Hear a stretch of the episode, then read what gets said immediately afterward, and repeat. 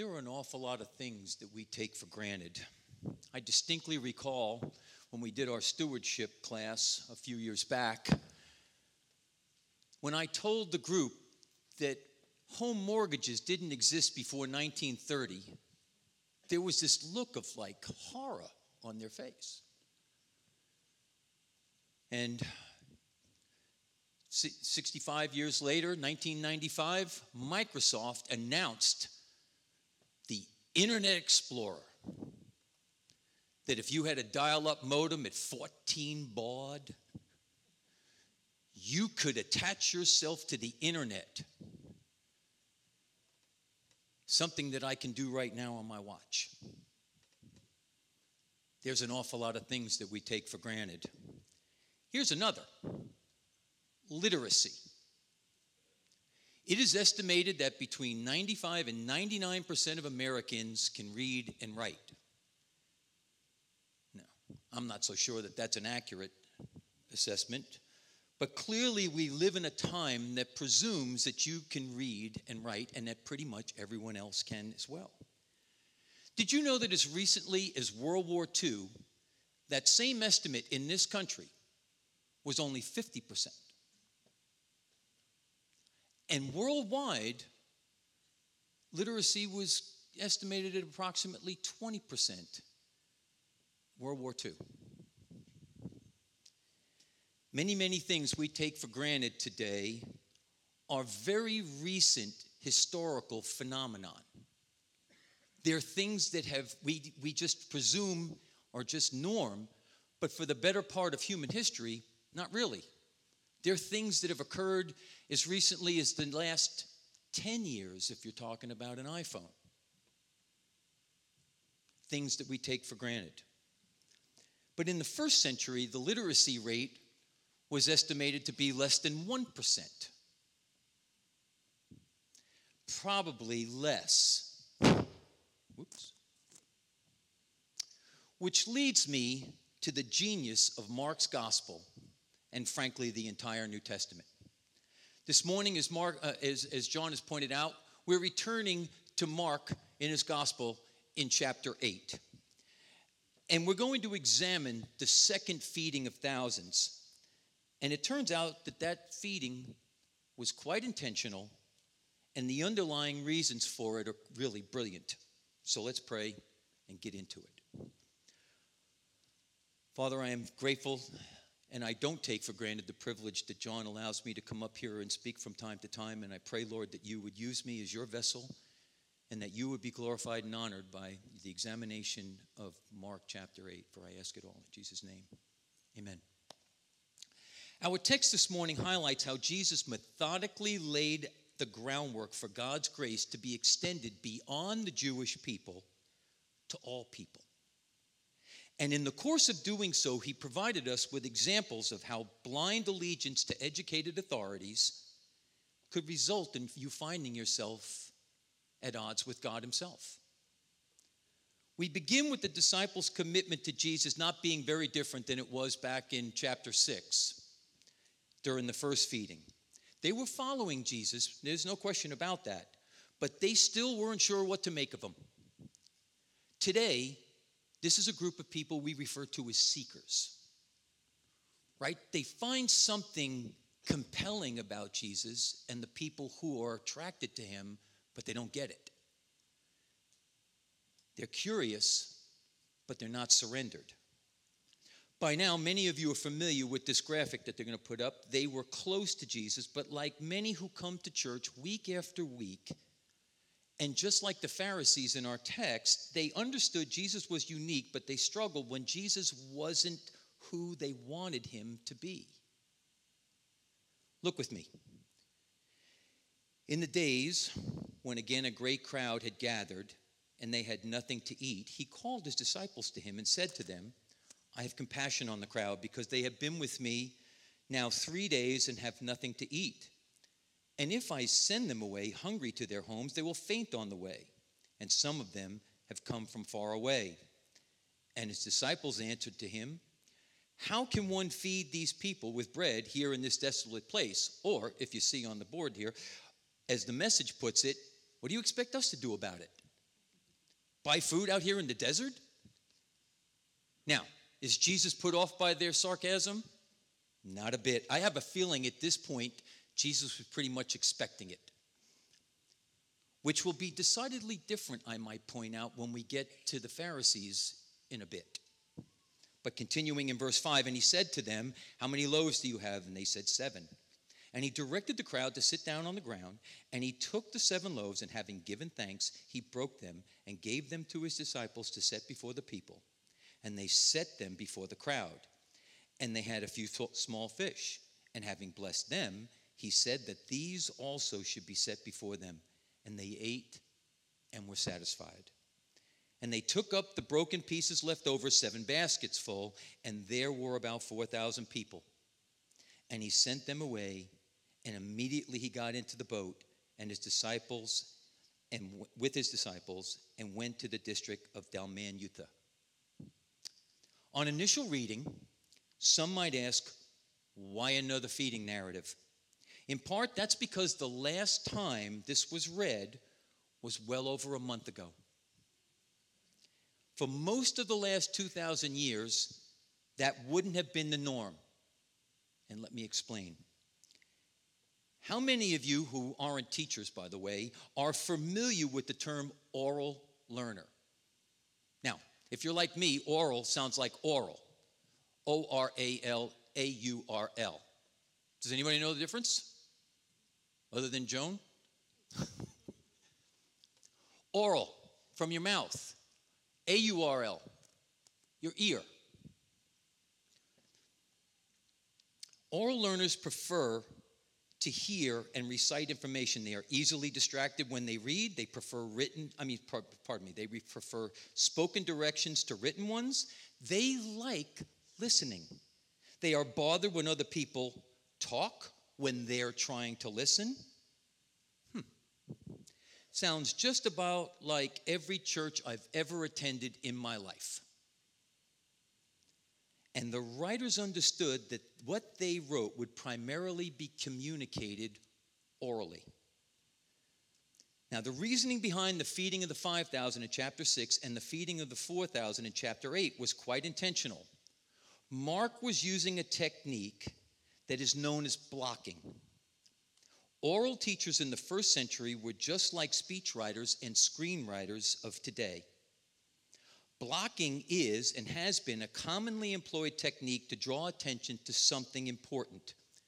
To an oral culture, a point is highlighted and then emphasized by repetition. Let's presume here that we reflect the current literacy rate and 99% of you really comfortable with reading and writing.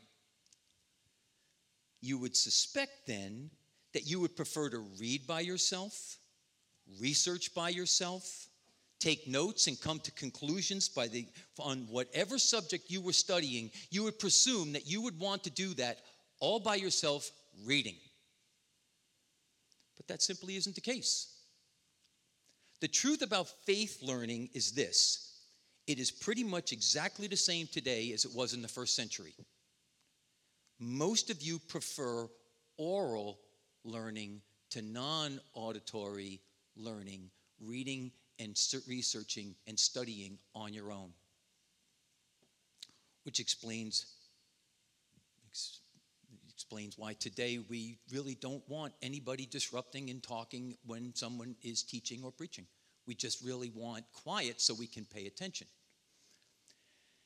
Paul expected his letters to be read out loud. Let's just look at that for a second. In Colossians 4:16, after this letter has been read to you, make sure it gets read also in Laodicea and get the letter that went to Laodicea and have it read to you. Or a little bit more pointedly in 1 Thessalonians 5:27, I put you under oath before the Lord to have this letter read to all the brethren. Much of Paul's writings had been written before Mark wrote his gospel. If you're not familiar with it, your gospel in the canon, the, in the, manner in which it is organized, the gospels are all in the front of the New Testament, but that's not the order in which they were written. The two feedings are part of an oral construct that's known as an ABA block.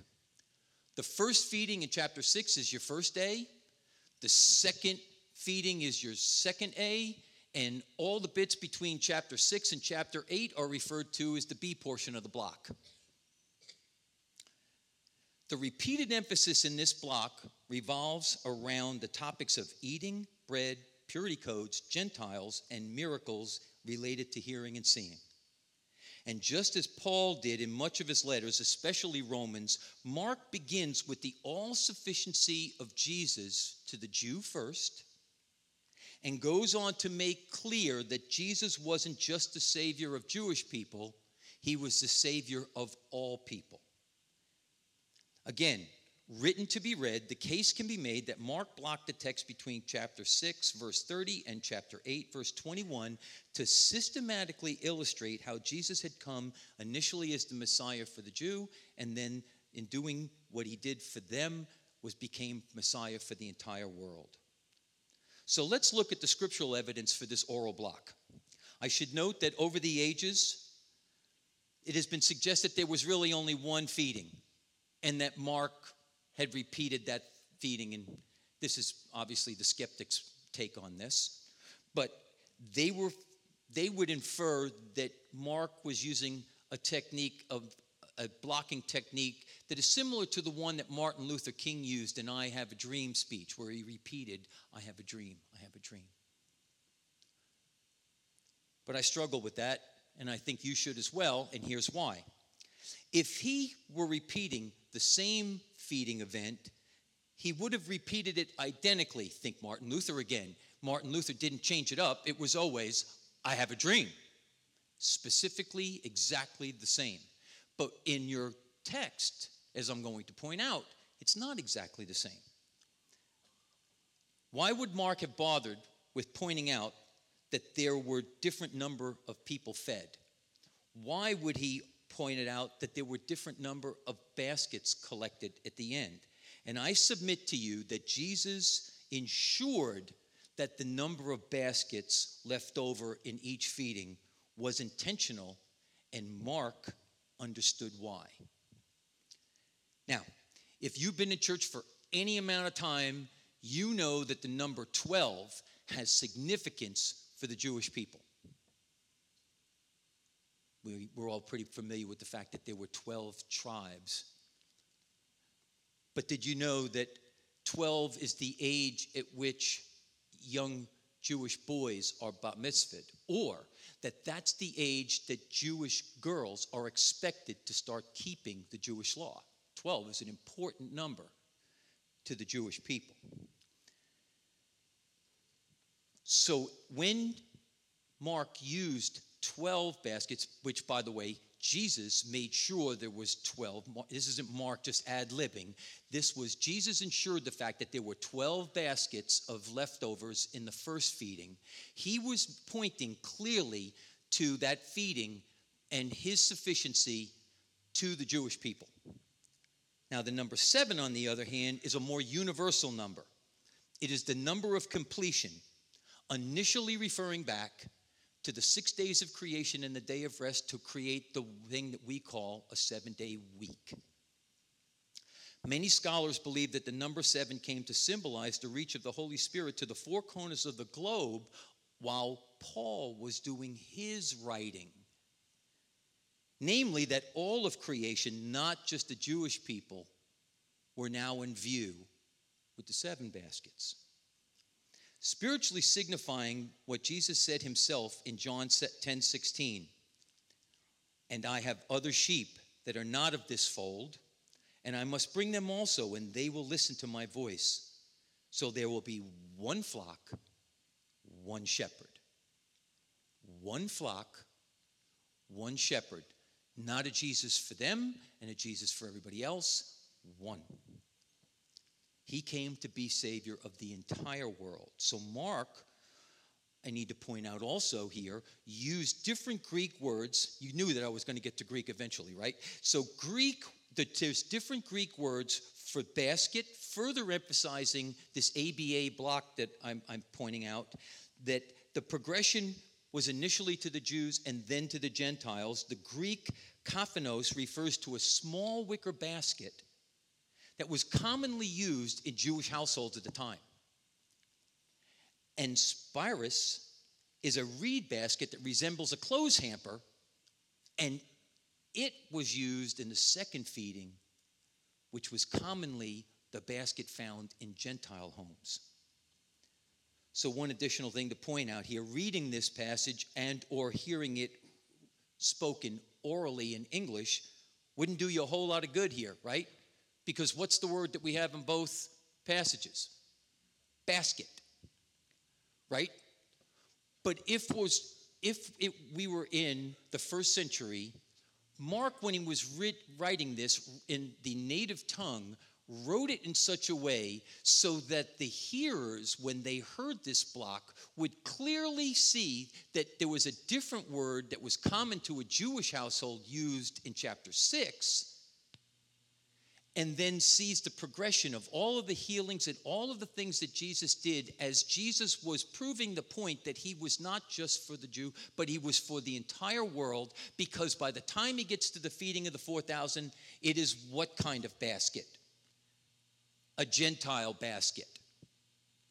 Now, if you get this, if you heard this in English, you'd hear basket, basket. So what? But in the original language, that's the way it is. And that's why sometimes it's pretty important to know what's going on under the, in the original before it's translated into a language that you're familiar with. Pointing out, once again, that Mark was writing his gospel for these guys. Remember them? Mark was writing for these guys, not these guys right? He was writing, and Mark was all about writing for the Gentile audience, and he was trying to set the pattern clear and making sure that everyone who heard his gospel understood that Jesus was the Savior to the Jew first and then all the peoples of the world. But Mark wasn't through. Look with me at verses 11 through 13 the Pharisees. The Pharisees came and began to argue with him, seeking from him a sign from heaven to test him.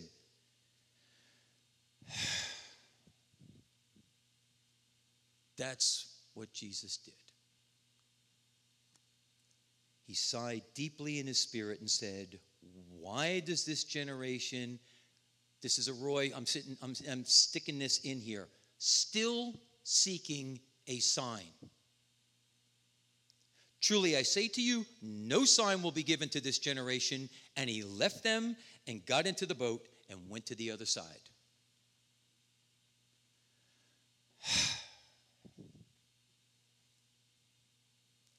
I mentioned literacy earlier. You know that 1%? Pharisees. They were educated. Paul made a Paul, it was it is reported that Paul had can you imagine this? Because it's the same Old Testament that's in our Bible. Paul memorized the entire Old Testament. Common. Common amongst the Pharisees. They were educated.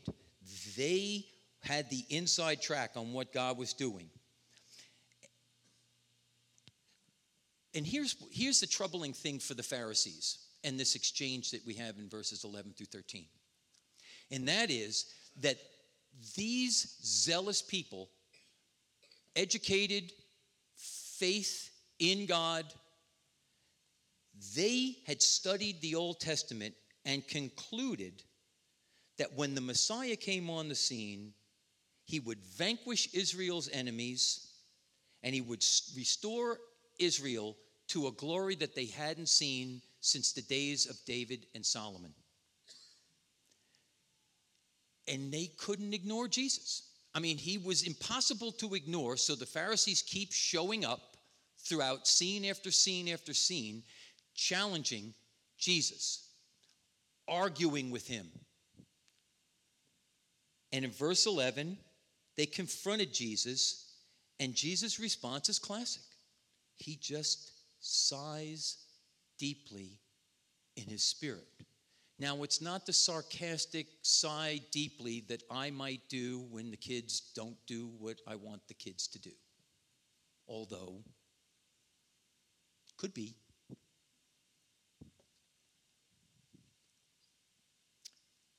One of the lasting impressions that Jesus left on Peter, who, by the way, was the apostle who gave Mark most of his information for his gospel, was that Jesus sighed a lot. When you're reading through Mark, kind of notice the word sigh, it comes up. And let's be honest, the Pharisees gave Jesus plenty to sigh about.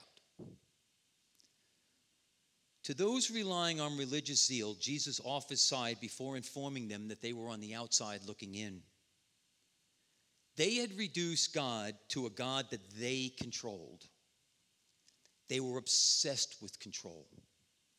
And sadly, this continues in religious circles to this day. Religious zeal masquerading as Christianity, people content to leave orderly and often joyless lives devoid of intimacy with God through his Son.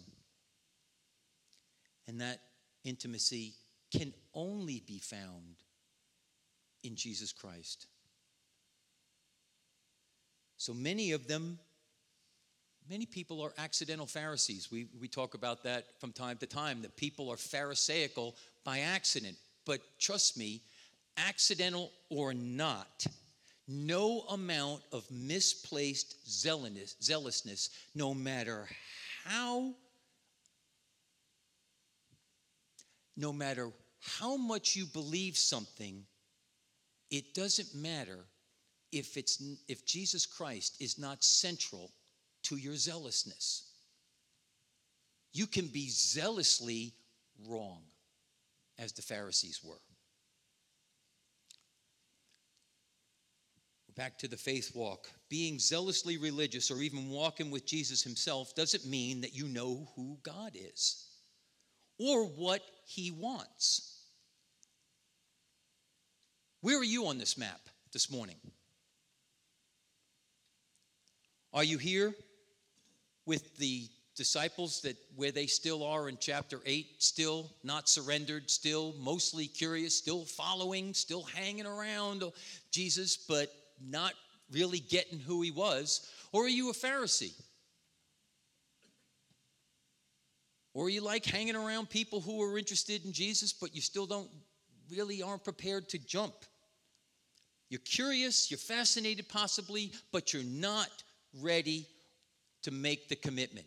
Or are you on the other side of the chasm?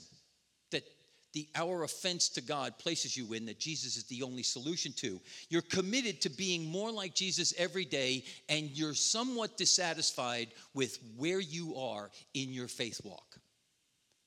I hope that every one of you who are on that side of the chasm are uncomfortable with your salvation. Sounds kind of like a stupid thing for me to be saying, but bear with me. There is probably nothing worse for you than being comfortable in your Christianity. Every day getting up, doing your thing, and we live in a culture that works endlessly, tirelessly to separate you from the love of God. And from depending on Him, they want you to depend on yourself. They want you to depend on other anything, anything other than God Himself. I read an Einstein quote recently that will help me wrap this up this morning. Unthinking respect for authority is the greatest enemy of truth. Now, you don't need to be literate to place your faith in Jesus. You don't need to be a fool either, as is suggested. Or you don't have to be Einstein, truthfully. I mean, the thing about this quote is, is it's edgy and it gets right to the point that some of us blindly accept authority because, well, they're, they, they're more educated than I am, they're smarter than I am, they're more powerful than I am. A whole litany of reasons that really don't mean anything in the end if they don't place you at a place where you're putting your faith and trust in Jesus Christ alone. The religious leaders in Jerusalem during Jesus' time lived the, those particular Pharisees were very zealous for God. They were absolutely convinced that they had the inside track on what God expected. They could read scripture, they could quote it. They were the authority at the time concerning matters related to the God that we worship. And yet Jesus was standing right there in front of them. All Jesus could do was sigh. They missed it. Unthinking respect for authority is the greatest enemy of truth. Jesus in John 14, 16, I'm sorry, 14, 6 said the following. We're very, many of us are familiar with it. I am the way, I am the truth, I am the truth, and I am the life. No one comes to the Father but by me. Failure to think for yourself, blindly accepting whatever those in authority claim can have grave consequences. Now, let me be very clear here. I'm not saying that everybody should rebel against every authority. What I am suggesting is you just don't accept what they have to say because they are an authority.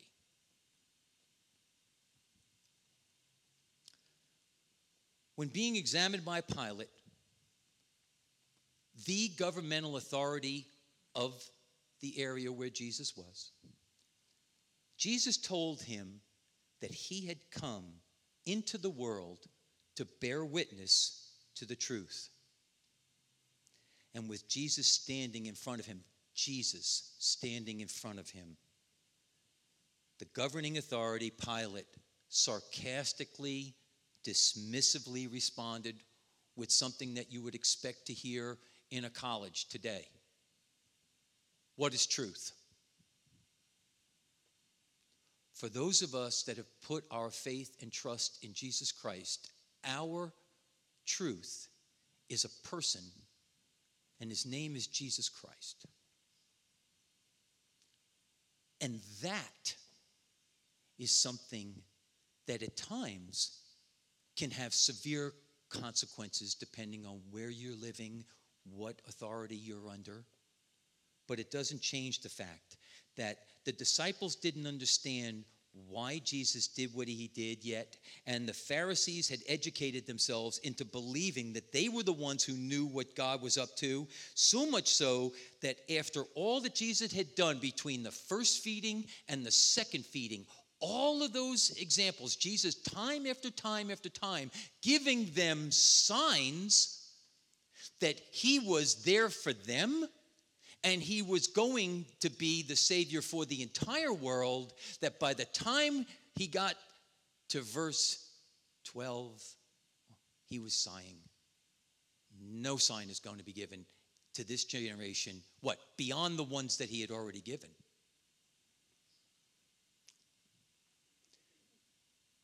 All of this sounds an awful lot like today to me. The literate, especially the academic elites and the governing authorities, are dismissive of any faith based on a belief in Jesus. Now, I phrase that very carefully because believe me, if you're an atheist, you have faith. It just isn't in Jesus, it's in anything but God. Atheist, not God. Everyone has faith in something, everyone is placing a bet in this life. And you are going to make a determination. Are you blindly accepting those in authority or are you seeking truth? And that's our takeaway this morning. Academic, political, religious, don't get so caught up in what those in authority claim or being religious like the Pharisees, merely just hanging around believers, that you miss the joy, the true joy of knowing and following Jesus every day of your life.